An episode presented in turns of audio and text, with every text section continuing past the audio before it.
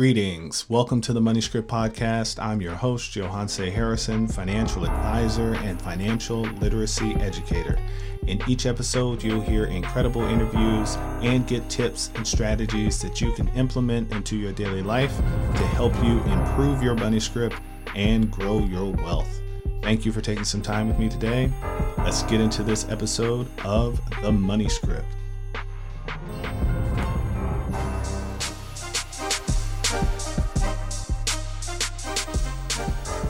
Welcome back to the Money Script Podcast. So happy to have you here with me again today.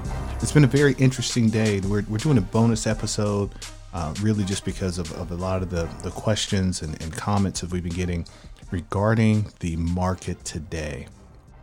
Now, I know typically I don't like to to to date these episodes too often. I want to have information that's there for you, that's timeless, that you can refer back to when you have questions about your money, essentially just because this isn't the last time that this is going to happen. So, in, in case you, you haven't turned on today's news, uh, or you haven't uh, opened your phone or or um, uh, seen a newspaper, but in case you missed it, uh, the Dow Jones Industrial Average dropped today by over a thousand points, and um, and so that had headlines, captured headlines today. I, I had I had people reaching out to me that don't even have money in the stock market asking about should they be worried about the stock market.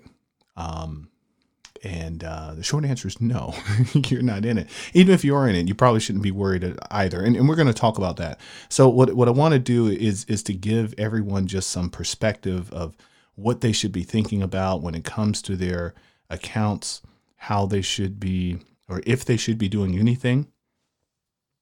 Some things that they need to to look out for and be aware of, and, and just just how to keep a level head at times like these because right now all you're seeing if you you know if you were to go to turn on CNBC or CNN or whatever your news choice is even Fox News doesn't matter where you go. If you turn on the news today tomorrow morning uh, the headlines are going to say something like stocks plunged stocks plummeted the bear market is here uh, markets collapse it is a recession coming what's going on with your money. It's, it's a whole lot of scare tactics. You know, if it, if it bleeds, it leads, and and uh, I think it's.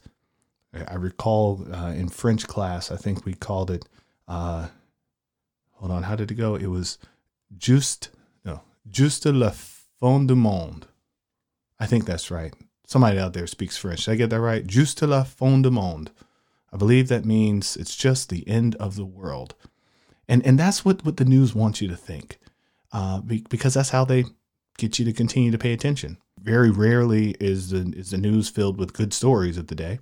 Um, more often than not, it's filled with what's not going well. And when the stock market drops by a thousand points, oh my gosh, a thousand points, that's a lot. It's it's enough to to get people to pay attention. But but again, let, us put that in perspective, because when they say the stock market dropped a thousand points, what what are they talking about? What, what's the stock market?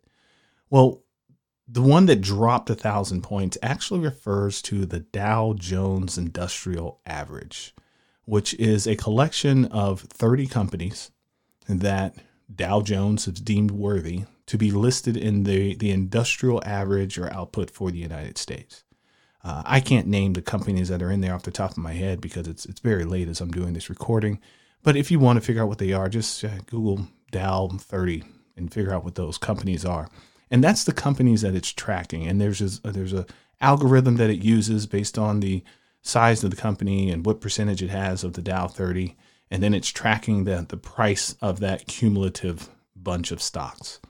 So those stocks today went down a thousand points. The final price of the Dow Jones today uh, they ended at twenty seven thousand nine hundred and sixty dollars. But that's just for those 30 companies. I mean, it doesn't mean that every company in the entire stock market was down. So you got to be careful when you hear the words the stock market was down, the stock market crashed. Well, no, they're just talking about the Dow Jones Industrial Average. Another average that they may be referring to is the S&P 500, which I mentioned on our last show. It's it's a collection of the 500 largest companies, uh, largest publicly traded companies in the United States. I could name some of those because they're pretty easy. You know, Apple, Caterpillar, Walmart. There's more. 400 some more of them. Uh, those companies today, just today, went down about 300 points. But again, that's just those 500 companies. There's lots of other publicly traded companies. So you have to, to take that with a grain of salt. And unless you own just the Dow or just the S&P 500, what you experience might have been a little bit different. Uh, for instance, if you owned a stock like PayPal or Apple or Amazon, I think today those stocks were down over 4%. Meaning if on Friday you put $10,000 in, today you have 4% less.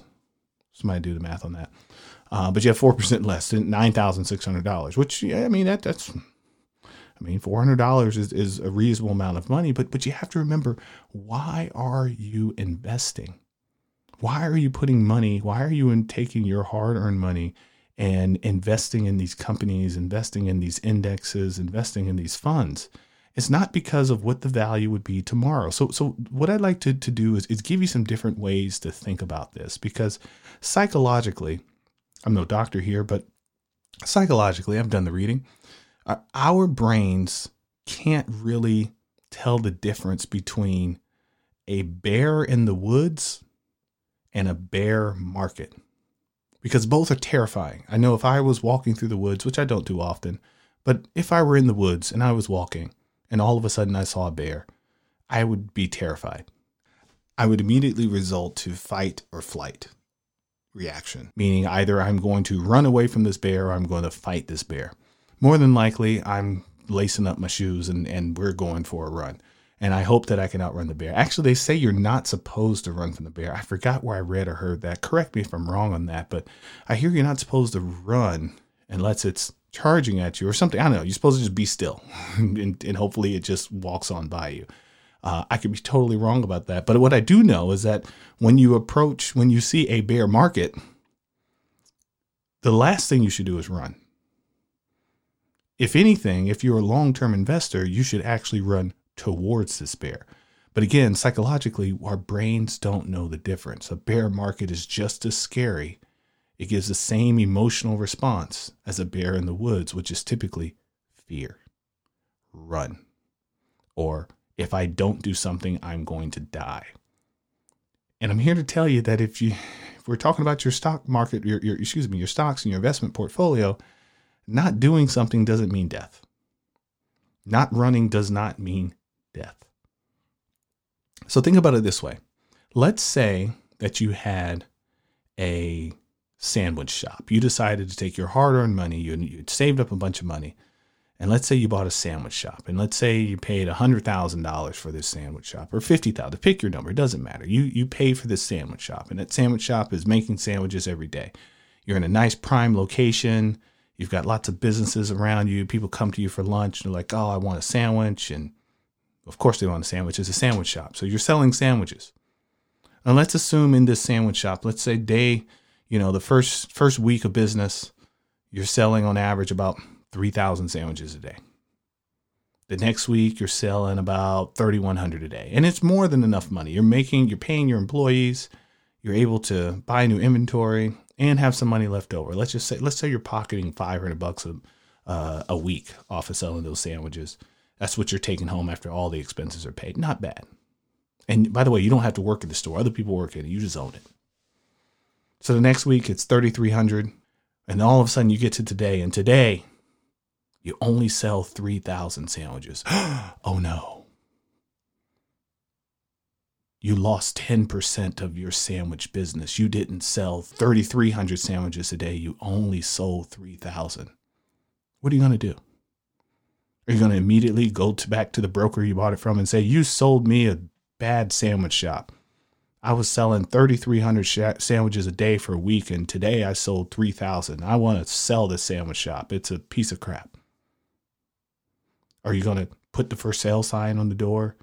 Are you going to lay off all your employees? Are you going to make a bunch of drastic changes in how you run that sandwich shop? No, you're not. You're not going to do anything but open the next day and hope that you sell 3,300 sandwiches instead of just 3,000.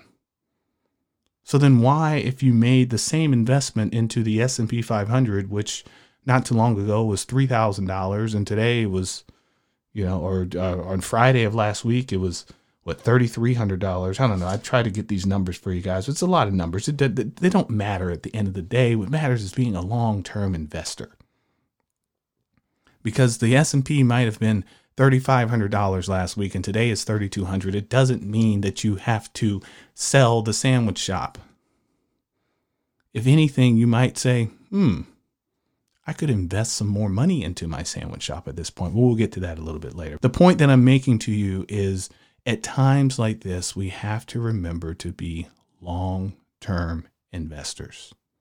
We don't purchase stocks and ETFs and mutual funds and things of that nature. We don't purchase them for what the value can be seven days or 10 days or seven months or 10 months from today. We purchase for the value it can be seven to 10 years or more from today. And a lot of my listeners have heard me tell this story before, but I'm going to tell it again. The real enemy here, when it comes to your money, is purchasing power.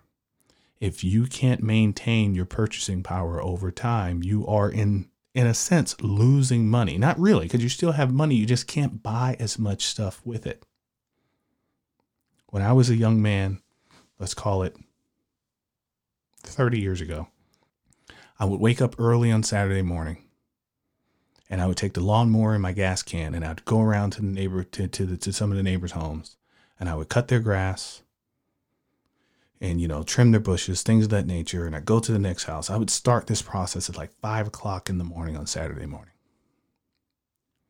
By the time the sun was high in the sky, mind you, I'm from North Carolina, middle of the summer, it's hot.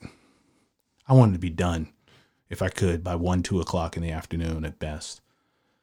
Usually by then I'd cut at least three or four yards, and I'd have anywhere between, let's call it 60 $80 in my pocket. Didn't get a lot of money for cutting grass back then, but hey, it was a summer job. I was 12. What do you want?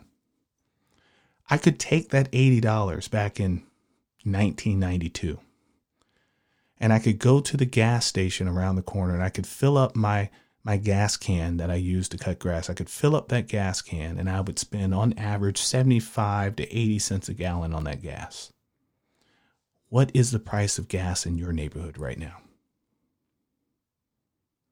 When I get done cutting when I, excuse me, when I get done getting that gas, I would typically go to the barber shop on a Saturday, at least every other week, I'd go to the barber shop. I'd sit down in the barber chair and I would pay that barber $8 for a haircut. I don't know what you paid for your last haircut, but I doubt it was $8. I know I can't get out of the barbershop without spending at least 35 today. I would also take a little bit of that money and I'd buy some snacks, things of that nature. The bottom line is I would come home only spending maybe $15 and I've got a haircut, I've bought some food, I've bought some gas, I'm doing good. And I'd still have money in my pocket. Maybe I'd go to a movie later on that day and maybe I'd spend $5, five and a half, five dollars and fifty cents to see a non matinee movie at the brand new stadium theater. I don't know many people that can see a movie for 550 unless it's, you know, $5 Tuesday or something. But my point is is that today it costs a lot more money to do those same things. And that is why we invest because there's that ever decreasing or eroding purchasing power of the dollars that we have. So we want to go out and get returns that are greater than that, especially in money that we don't need till a long t- time from now. But when we do that, we have to also be okay with the fact that some days are going to be like today. Sometimes you're going to see where your favorite stock is going to drop by 5%, 10%, sometimes even worse. Or the ETF or the fund, whatever you have, you're going to see that goes down. That creates opportunity. If you don't know what I'm talking about, listen to our last episode. I'll tell you about how it's like just buying milk on sale. So, anyways, again, just want to put some things in perspective as we move throughout this week because who knows what tomorrow's going to be like. I could probably do an, another bonus episode tomorrow because things have gotten so crazy. But but the things to remember is that we've been in this bull market. Bull market meaning prices of the, the prices of stocks and the major indexes have continued to increase or go up year after year uh, for over 10 years. We typically have a recession, meaning when a recession and a bear and or bear market um, every four to seven years. So we're long overdue. And these things are going to happen. They go up, they go down, they go up, they go down. But over time, long term, what I have noticed in my lifetime and when I study history is that they continue to go up. Just like the price of my haircut, the price of gas, the price of food, cost of living, it continues to increase over time. I don't see that stopping anytime soon. So when you think about your portfolio, the first thing I want you to do, going to give you a, a few quick tips here as we wrap up. Number one, continue to think long term. Like I said earlier, inflation's 2 to 3%. You want your money to be able to beat inflation. And I think in most cases, you can beat it three times over, meaning you can get long term returns of 8 to 10%. I've seen people do it in my lifetime and people I've met that did it before I was even around. It, it, it works. You just have to stay invested. So think long term. Okay. Also, now's a great time to assess what your loss tolerance is. Sometimes, especially for those of you that own individual stocks, we get attached to the price of yesterday or price of today, rather. Meaning, you may, let's say you buy a stock for, for $20 and then it goes up to 50 and you're feeling good. You've, you've made two and a half times your money or whatever the number is. You've made a lot of money. You're like, oh, my thousand dollars is now worth twenty five hundred. This is awesome. And the stock is now fifty dollars a share. Sometimes we'll get attached to that fifty dollars a share. We feel like we deserve that fifty dollars a share. That fifty dollars is mine. It's fifty dollars because I invested in it. But no, it's it's just fifty dollars today. Tomorrow it could be worth forty five. Does that mean it's a bad company? No, they just didn't sell that many sandwiches. Pun intended. Okay. So so be careful getting attached to the latest and greatest price of the stock. And remember, go back to number one, continue to to think long term. The other thing to consider when, when it comes to that that that loss tolerance is, you know, if if you if you can't take the heat, just get get out of the kitchen. You know, maybe you need a more conservative portfolio. However, if you're finding that you're having to reduce the risk tolerance on your portfolio, that's also going to reduce the amount of wealth that you're going to have in the future based on your your plan, on your investment plan. So you, you want to look back at your plan and say, okay, what rate of return do I need to receive on this money in order to get the goal that I have in mind? Maybe you don't need to get an 8 to 10% rate of return over the next 10 years. Maybe you only need a 4 or 5% rate of return. And if that's the case, you probably don't need to be participating in the markets to the extent that you are right now which means you like i said you can afford to take a little bit less risk. So if you find yourself getting really emotional about what the market's doing take a step back and say wait am i investing for my goals or am i investing just because is how i was told to invest? Figure out if what you're doing is actually going to help you reach your goals long term. Finding out it does your portfolio match your goals. And then last but not least this is an opportunity, especially for my new investors. If you're a new investor out there and you haven't purchased your first stock or you haven't purchased your first mutual fund or ETF, the same mutual fund or ETF that last week people were paying almost 10% more for costs 10% less today. Now, I'm not telling you that it's not going to go down by another 10% because the truth is, I don't know. What I am telling you is that it costs less today than it was last week. It goes back to that old adage when is the best time to plant a tree? Well, about 10 years ago, but if you got some time, do it today. Especially if you want to have some shade in the future. That tree is going to need some time to grow. It's the same thing with your money. If you want it to provide this uh, provide a resource for you in the future, it's going to need some time to grow.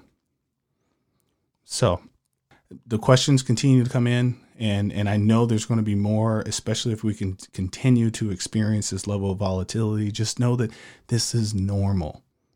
This is normal. They just make it sound worse than it is because the numbers are bigger. I did do the research. Before I go, let me share this with you. I wrote this down for you guys. I want to share it with all of you.